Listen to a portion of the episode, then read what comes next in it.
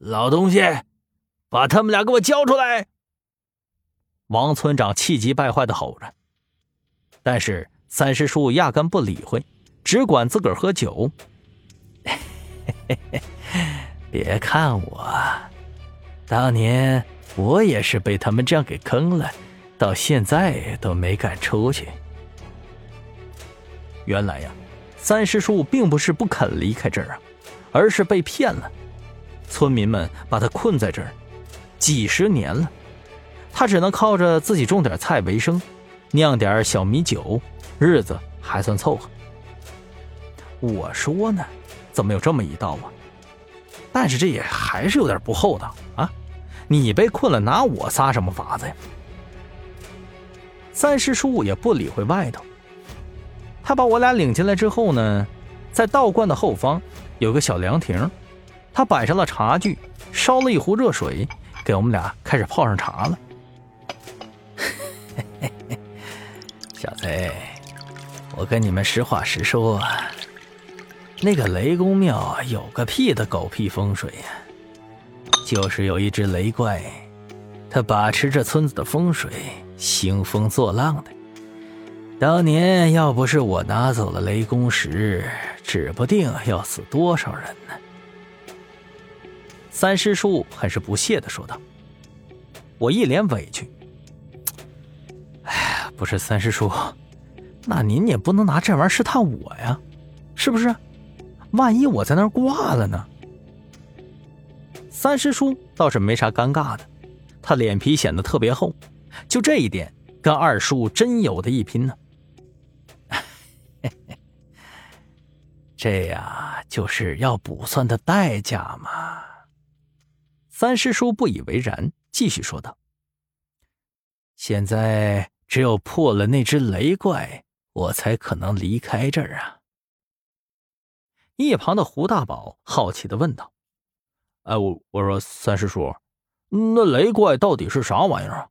真有这东西啊？”“哎，有啊。”三师叔解释说道：“风水这玩意儿啊，玄的很。”雷怪呢，就是一个人参山精，不过这玩意儿挺狡猾的，一般情况下都不会出来。所谓山精啊，那是天地万物修炼有成的形象，大多都是一些小动物，也有可能是一些千年的老树啊或老藤什么的，修炼到极致了，就有可能幻化成人形。不过人参化为山精，这我倒是头一回听说。我也明白他是啥意思，咋回事了。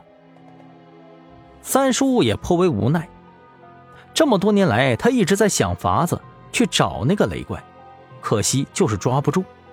只要一出道观，那些村民们就会围堵而来，就跟装了监控摄像头似的。其实呢，就是雷怪在通风报信，鼓捣他们。我听了他的解释以后，忽然有点同情他。哦，哎，三师叔，那我明白了。那你也挺惨的。那现在我该怎么做呀？我问道。呃，我刚才也看了下，那雷怪就在村子里头。看来要想个法子把他引到我这儿才行啊。三师叔一扫慵懒的神态，开始严肃起来。啊，不是，师叔啊，这恐怕是不是有有有点难度啊？您您说那家伙特别狡猾呢，咱们现在又有什么办法呀？三师叔神秘一笑，低头在我们俩耳边一嘀咕。我听罢立即笑了，心想三师叔也太损了。连这种招数都能想到，胡大宝更是一拍大腿：“好，您老人家果然是够狠的，老子就是看那个王村长不顺眼，就该治治他，还他妈扎我车胎呢。”我笑了笑：“三师叔，我估计王村长会暴跳如雷的。诸位可能好奇呀，三师叔到底说了个啥办法呢？哎。”这事儿咱们卖个关子，不说啊，就当保密了。